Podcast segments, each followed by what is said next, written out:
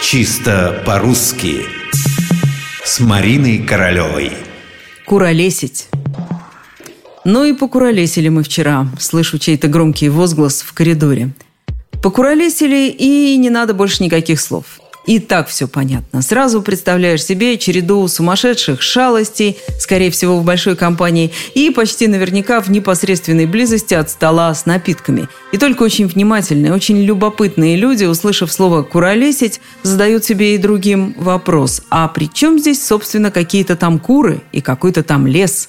Куролесить – это что, бегать по лесу в догонку за курами?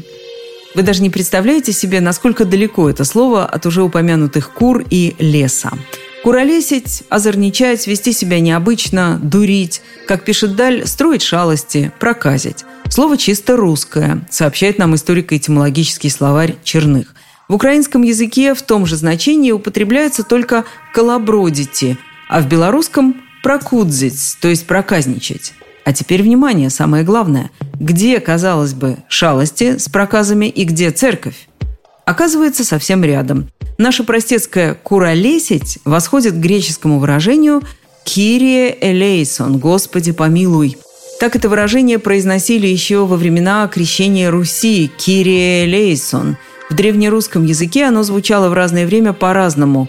То «кюрие лейсон», то «курие елисон», то киролес, то куролес. Глагол «куролесить» как раз и образовался от «куролес» – неразбериха в церкви при пении.